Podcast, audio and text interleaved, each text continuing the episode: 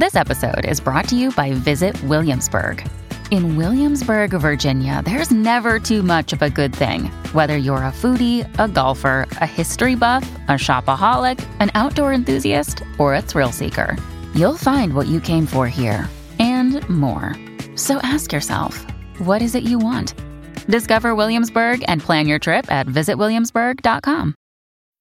Sign up to The Economist for in depth curated expert analysis of world events and topics ranging from business and culture to science and technology. You'll get the weekly digital edition, online only articles, curated newsletters on politics, the markets, science, culture, and China, and full access to The Economist Podcast Plus. The Economist is independent journalism for independent thinking. Go to economist.com and get your first month free. This episode is brought to you by Shopify. Do you have a point of sale system you can trust, or is it a real POS? You need Shopify for retail. From accepting payments to managing inventory, Shopify POS has everything you need to sell in person. Go to shopify.com slash system, all lowercase, to take your retail business to the next level today. That's shopify.com slash system. Welcome to the New Books Network. You're listening to New Books in Geography, a podcast channel on the New Books Network. I'm your host for today, Stentor Danielson, from the Department of Geography, Geology, and the Environment at Slippery Rock University. Today, I'll be talking to Jamie Lowe, author of Breathing Fire Female Inmate Firefighters on the Front Lines of California's Wildfires, published this year by MCD. Ms. Lowe, welcome to the show. Thank you so much for having me. I appreciate it. So, to start off, why don't you tell our listeners a bit about your background and how you came to write this book? Uh, I'm a journalist. I am a frequent contributor to the New York Times Magazine, and I often do radio. I've been on This American Life and Radiolab and NPR. I mostly focus on stories about people and a lot of stories about California, I think probably because that's where I was born and raised, though I currently live in Brooklyn. Okay, and how did you get in, interested in writing about this yes. topic? the second part of the question. Sorry. um, I am so I was at home actually, and I was just reading the newspaper, and it was on. I think it was in the California section of the LA Times, and I was sitting in my mom's dining room, and there was a 500 word story on a woman who had died fighting a fire, and she was incarcerated. And her name was Shawna Lynn Jones. And I was really struck by the article for two reasons. The first reason was that, uh, as I said before, I was born and raised in California, and I shamefully had no idea that there were incarcerated firefighters involved in fighting wildfires, but they make up 30% of ground crews. And I also felt um, like I really wanted to know more about Shawna Lynn Jones. There was about two sentences written about her and basically tied her to her crime and said that she was from Lancaster, California. And that was it. And I wanted to know more about her. So I started sort of looking into and researching the fire camps and also getting to know her family. Okay. And so then can you tell us a bit about the backgrounds of the women that you're writing about, both Shawna and uh, you know the other women in these fire camps? Sort of who are they? Where are they coming from? How did they end up in the prison system? And then how did they get from there into specifically working in the fire camps? Sure. So I should backtrack and say that my initial research started um, in doing an article that focused pretty much primarily on Shawna Lynn Jones. And I went to the camps and started interviewing the women.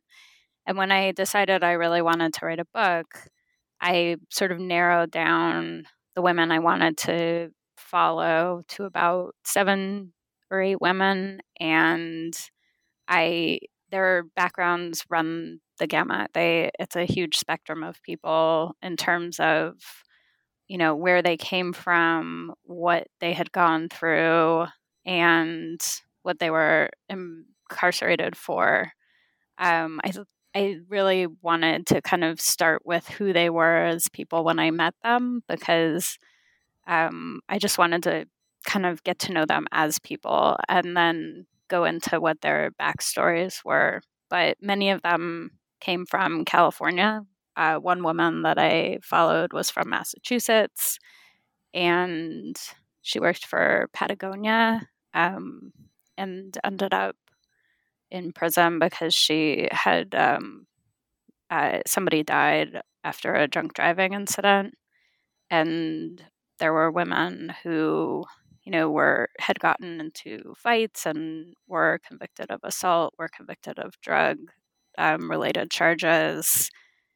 There were sort of a variety of um, people who ended up there and who I ended up talking to, but I don't think any of them necessarily are defined by ne- where they came from or what brought them to prison. Yeah, there is. This seems like a real range. This these women could be anybody. You know, people that look like they had a really promising life ahead of them until you know one thing went wrong and then you have people that sound like they've been struggling with lots of different issues in their life for a long time some of them been kind of in and out of the system um, and just kind of a a real range uh, there. So then, how sort of how do they get selected to be the ones that are the firefighters? How does that you know how how does it happen that this particular set of people ends up on the fire line? Yeah, the so the technical way it happens is when you you CDCR, which is the California Corrections Department, they say that um, you have to want to go to fire camp. It's a privilege to go to fire camp within the programming. Um, and so you have to first apply, you have to pass a psychological evaluation, and you have to have a certain amount of time left on your sentence. It has to be under three years.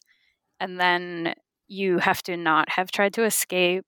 Um, you have to have nonviolent crimes, have not been convicted of a fr- nonviolent crime or no, wait, that doesn't make any sense. I'm sorry.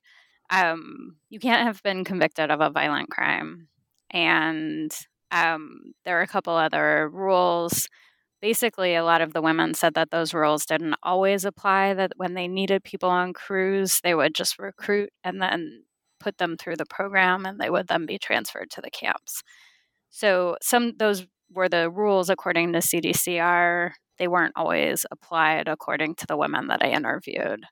The what they did do though is they went through a three week training program, which was two weeks of you know really intense physical training, so like burpees and running with like heavy packs that would replicate what you're carrying when you're on the fire line, and uh, you know hiking up mountains in chino um, in full gear it would be like thousands of sit ups, lifting weights, and they would be makeshift weights because weights aren't allowed. And so it would be like water bottles filled with sand. And they had to do this training every morning for two weeks, and then a week of training where you're in the classroom and you're watching videos. But there's never live fire training. It's not nearly as long as Free World crews train for. Um, it's uh, but they, you know, after this three weeks, they're transferred to camps and they can be sent out on a fire almost that first night. Mm-hmm. Yeah, and you had mentioned in your earlier answer about the the news story that you saw about Shawna that kind of started this whole thing off.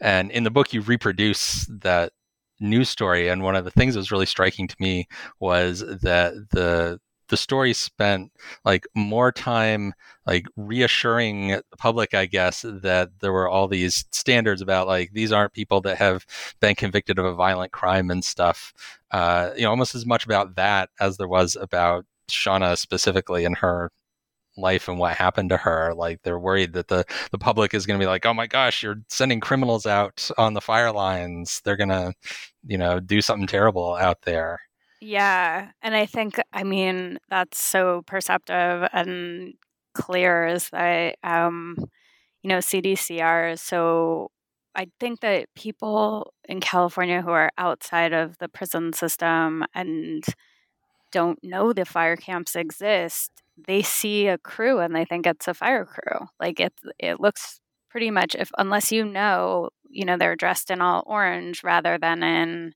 like a federal fire crew is in yellow on top and khaki green on the bottom. A municipal crew is like on an engine and dressed really differently than both. But unless you really know the difference, they look like a fire crew. And so there it's I think that CDCR doesn't necessarily want people to know that prisoners are actually saving communities and building roads that are keeping people safe and that they're being paid very little to do it. And that's their primary concern, maybe. Um, I mean, I can't speak for them, but sometimes it did feel that way. You're right. Mm-hmm. And so, what about the the motivations for these women to take up this, uh, you know, this job because it, it's a very demanding and challenging job, you know, with all of the the training and everything they have to do. But it also seems like something that they really want to do, and that people.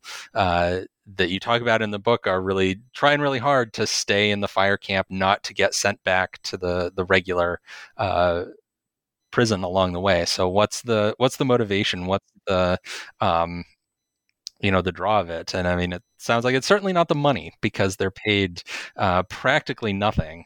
Uh, well, actually, so interestingly, um, the fire camps are one of the highest, if not the highest paid um, job within the prison industries in California. So one part is the money because you can actually um, end up saving a lot of money to walk out with because you're paid so little by comparison when you're doing jobs in state prisons. Like sometimes it's three cents an hour, 10 cents an hour to sew things, to do, you know, various different really mundane tasks. Um, this is obviously different. You're risking your life, but you're getting, you know, and it sounds so horrifyingly low from the outside world looking in, but within prison industries, it is a high sum. It's, you know, when I started reporting, it was $2.56 a day and a dollar an hour on the fire line. It's now been raised to $5 a day in camp and a dollar an hour on the fire line. Um, so the money is a little bit of a draw. And the other draws are it's not so much to want to be a firefighter or to want to be doing the work, although I think for some people that's true. I think it's to escape what is otherwise a deeply inhumane situation, which is occurring in state prisons. I think that there are situations where you're under, you know, watch from people from correctional officers who can be predatory. There's violence almost every day. There's malnutrition. There's ill health. There's you know a disregard basically for human life in a way that is like leaving that situation and being able to live every day with a task and a purpose and engaging in the natural world which is what camps are I think that that's really appealing for a lot of people. And I think that it's really hard work and it's it's life-threatening work, but state prisons and county jails, the situation on them it's so bad that that alternative seems like a better option sometimes. That's one aspect. The other is you can be in a place with no fences and no barbed wire, no cells. You're in a barracks, you're in a camp, which is in a natural environment in the hills, and you're sent out into, you know, national parks and forests. And it's a totally different setting than what a state prison is.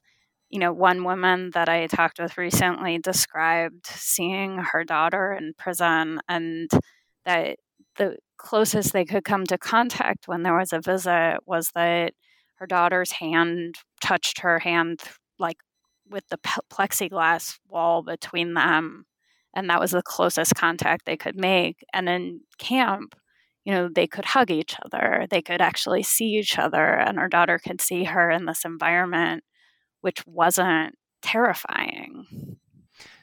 Yeah, I think that's a really kind of important point that you know there's such as you say inhumane conditions that people face in so many of our correctional institutions.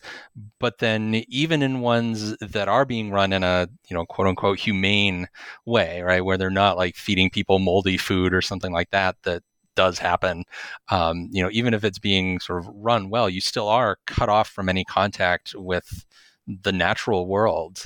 Uh, and that itself is like a, a difficult thing. And so you know working on a fire crew you're in very close contact with the natural world.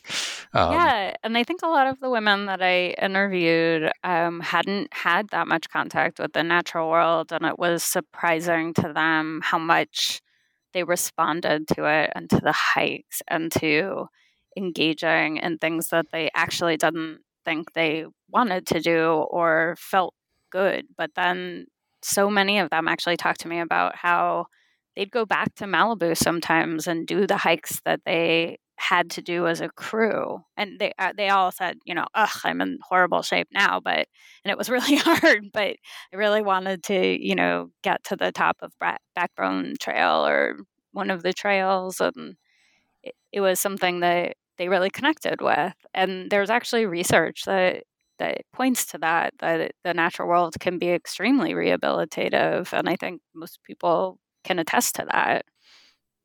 Yeah. And so, kind of following on from that, this is a thing that it's not just that getting to work on the fire crew is preferable to sitting in jail or even doing the other uh, jobs that might be available to inmates, like, you know, at the time while you're incarcerated.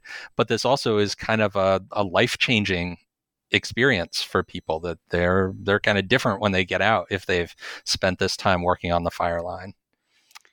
Yeah, I mean, I think that all people who have to go through the um, the system are different when they get out. I think for for better, maybe if you're in the fire camps a little bit, there might be some positives to it but largely for worse. I think that going to prison and mass incarceration is a trauma. And I think that people who are experiencing reentry, it's one of the hardest hurdles to to sort of get over.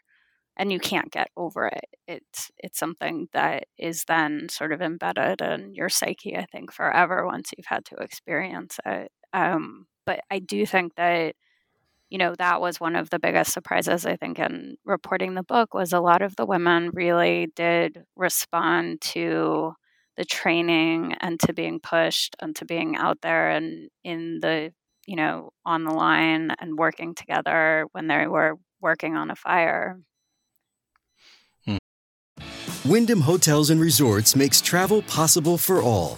Whether it's the long haulers looking for a great cup of coffee, a roomier rest for the on a whim road trippers, or a place to make summer memories with the whole family. No matter who you are, where you're going, or why, with 24 trusted brands to choose from like La Quinta, Days Inn, and Super 8, your Wyndham is waiting. Get the lowest price at wyndhamhotels.com. Restrictions apply. Visit website for more details. This episode is brought to you by Shopify. Do you have a point of sale system you can trust, or is it a real POS? You need Shopify for retail. From accepting payments to managing inventory, Shopify POS has everything you need to sell in person. Go to shopify.com/system all lowercase to take your retail business to the next level today. That's shopify.com/system. So when you're describing these stories of these women in the fire camps and out on the fire line uh, fighting the fire, there's sometimes this kind of I'm calling it like a two-sidedness to it because you know you'll be talking about this and they're working as firefighters and they're doing firefighter stuff. You know, they're cutting trees and clearing uh, line and hiking through the you know really rugged terrain sometimes and worrying about when the fire is going to reach a certain point. You know, things that we part of the story of any firefighters, but then just something comes along and like you know pulls you up short is like yeah these are also still people who are incarcerated and they're serving a prison sentence and they're also being treated as prisoners in addition to being uh, firefighters. So, can you talk a little bit about how the experience of being an inmate firefighter is different from being a non inmate uh, firefighter? Well, I'd start by just saying that being a the free world firefighter is one of the hardest jobs right now out there. You know, you're like subjecting yourself to psychological and physical, which I kind of believe are the same things, um, conditions that are so intense and potentially damaging, and just you're separated from your family. It's just a hard job, and it feels unending right now, I think, and especially in California, um, although there seems to be fires everywhere. Um, but I think that when you're doing that job and you're also incarcerated, it means that you're going out there doing the hardest job and subjecting your body and mind to this these taxing and incredibly difficult challenges and then you have to go back to camp and you potentially you know your behavior could add time to your sentence you have you have to sort of respond to all of the um, demands of a correctional officer, regardless of whether they seem to account for the idea that you've been fighting fires for two weeks straight. Um, there's no sort of accommodation for exhaustion, mental or physical. And I think that it's it's incredibly hard to be a firefighter. It's pretty much impossible to be a firefighter and a prisoner and sort of maintain a certain amount of uh, like dignity in what you're doing.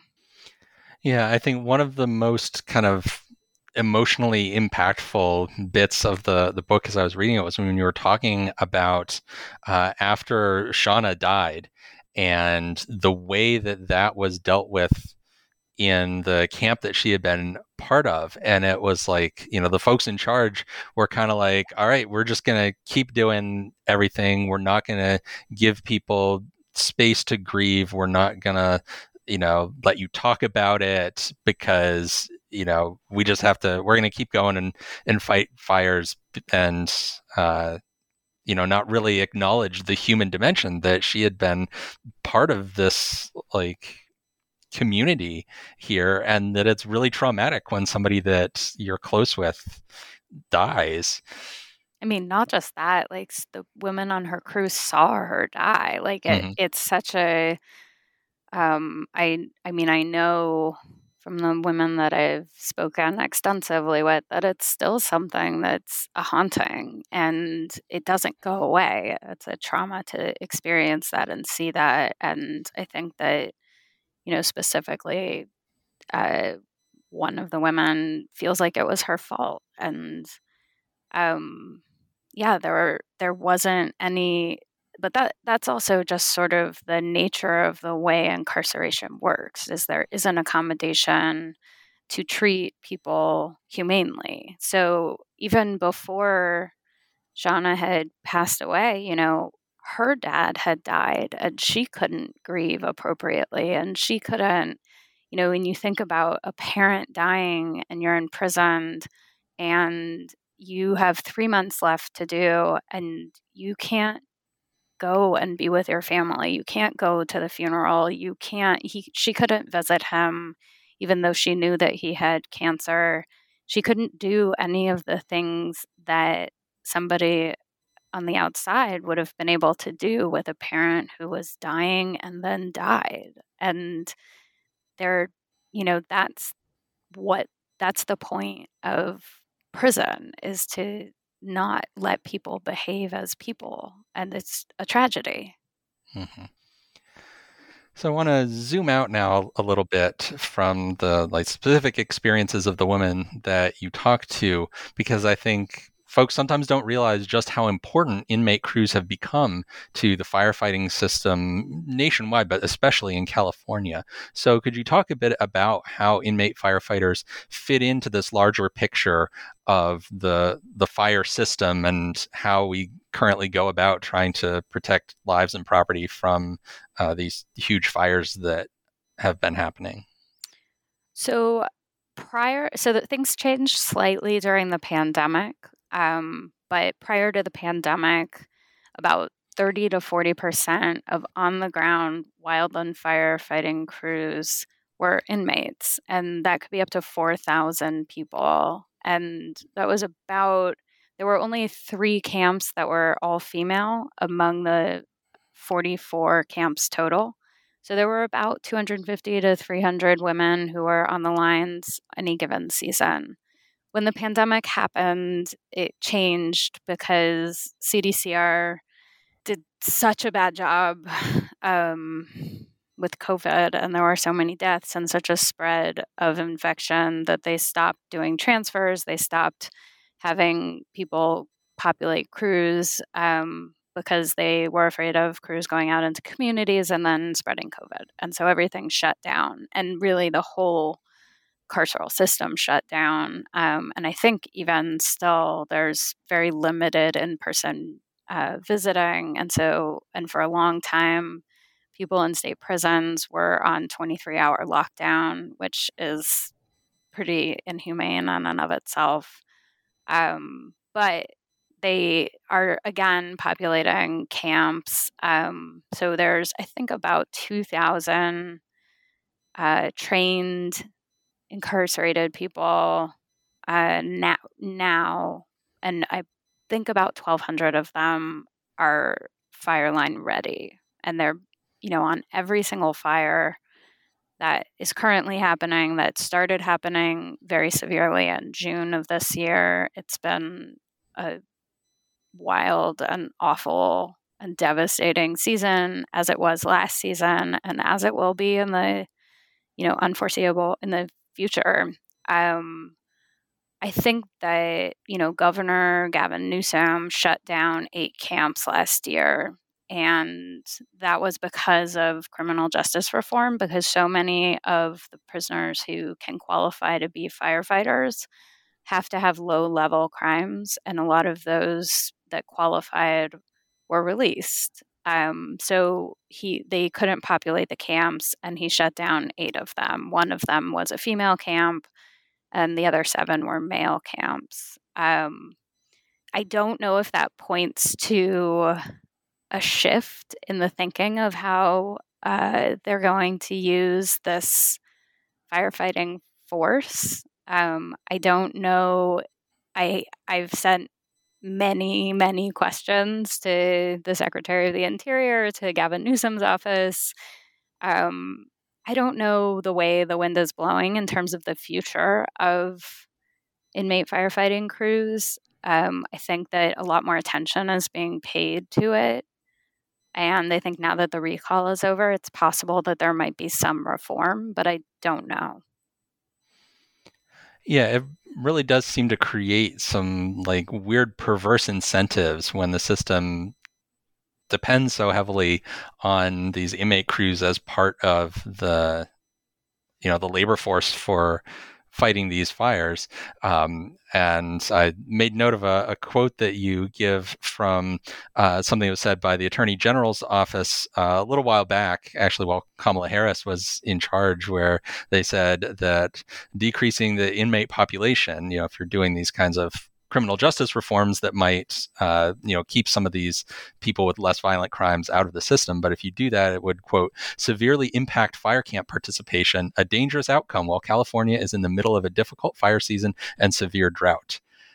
And it's just kind of like a mind blowing quote that, like, the need for firefighters uh, that you can get way cheaper than free world firefighters because you're only paying them a dollar an hour uh, is driving decisions about criminal justice reform. Mm-hmm. Mm-hmm. And that was in 2017, uh, before you know the most devastating in terms of human loss fire the Camp Fire happened, before the Woolsey fire. You know, fire seasons are only getting worse. California only is going to need more firefighters and will continue to rely on this population. Um, and this is also, let's keep in mind, a state with a budget surplus.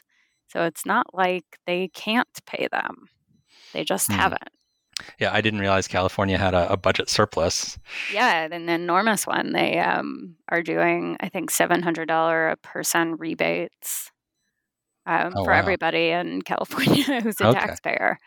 Um, I'm I'm so used to hearing about state budgets being like you know in crisis from not having enough money. Yeah, they did. They actually, I think, because because very very wealthy people were okay during COVID and their stocks rose in the most perverse way. Um, California has a lot of very very wealthy people, and that meant that there was more more more tax and they ended up i think with something close to like a $3 billion budget surplus i mean he there's a lot of money going to good places but i haven't seen any earmarked for you know incarcerated firefighters or figuring out ways to shift what they're doing you know into a more civilian role which i personally think it should be mm-hmm.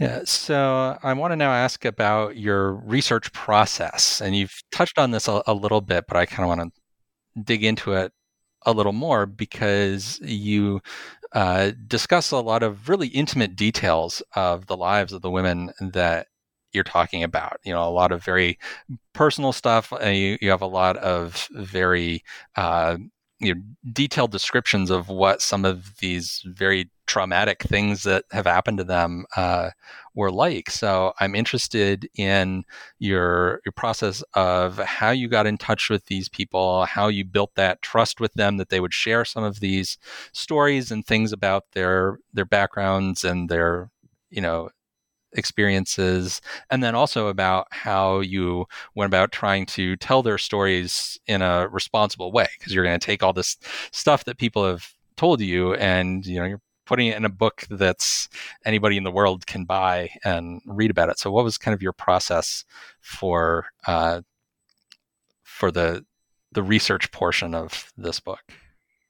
So I think I'm always I'm much more interested in telling people's stories. Um, I mean, I have general ideas of topics I want to cover and issues that are deeply important to me, but I'm always much more interested in the people who are sort of affected by those issues or somehow related to those topics. And so I generally start with talking to as many people as possible. And when I began writing the article, I could I went to the camps themselves and I went to the training, the forestry training center at the um, CIW, which is the Women's State Prison in Chino, and I was able to interview, you know, I think hundreds probably of women who were either going through the training, graduating from the training, or at one of the three camps at the time. And I, you know, kind of just wanted to talk to each of them and whoever was willing to talk to me. I didn't want to put pressure on anybody who didn't feel comfortable talking to me because I think that I'm always, you know, very grateful to anyone who is willing to talk to me and also, you know, just frankly surprised because I think it's a real leap of faith and I really really take that seriously. And so I generally start there and just begin talking about who they are and their lives and you know what they're interested in and what they like and general points of interest. And then over time you know i met all of these women in camp and then when i decided to do the book i started focusing on the women that i profiled and followed within the book and I got in touch with them and then I went out to see them and I would just talk to them every month or so or every other month and we'd you know they just catch up and I would just continue to talk with them throughout the 5 years of reporting until you know there's never a real end point and I don't I always felt like each person could be its their own book and you know, I wanted to be able to have I you know what you mentioned in the beginning, which I really wanted a spectrum of experience because there were so many different women who go through the camps and their response to it was so different and their what their lives were like afterwards was they were so different. And I wanted to kind of get a sense of not just what their lives were like before and why they ended up in prison, but what their lives were like in prison, why they decided to go to camps, what the camps meant to them, and then what how the camps affected their lives afterwards. So in terms of gaining trust, I don't I don't know. I don't have an answer for that. I just keep talking and and they participated and I feel super just eternally grateful for that and I feel very close to them and lucky that they were willing to let me be a part of their lives and that I could be a part of theirs. Um, I don't know if I answered all of your questions. It was a Russian doll of questions. no, that's that's okay. Um, but to kind of follow up, what about the people in charge, the, the people running the prison and so forth? Did they give you any a hard time about this? Did they try to restrict what you were doing? Were they worried that what you were going to write was going to make them look bad? Anything like that? I don't think they worried that what I was going to write was going to make them look bad because I think they CDCR is extremely proud of the fire camps, um, and they certainly were then. I don't know exact. There's a new head warden, and I don't know if she has the same um, regard for them. I haven't had that much experience with her, but um, for the most part, you know, the correctional officers that were at the camps, they took me on tours. They sat and had meals with me. We talked about the women and their what they perceived as how the women responded to the work, and the what they saw with, in terms of behavioral um, stuff. And they were pretty open with me. I made a, a very clear point, though, to not spend too much time in the book um, on the perspective of correctional officers because I really wanted this to be a book that was focused on the women's experience and what they saw and how they went through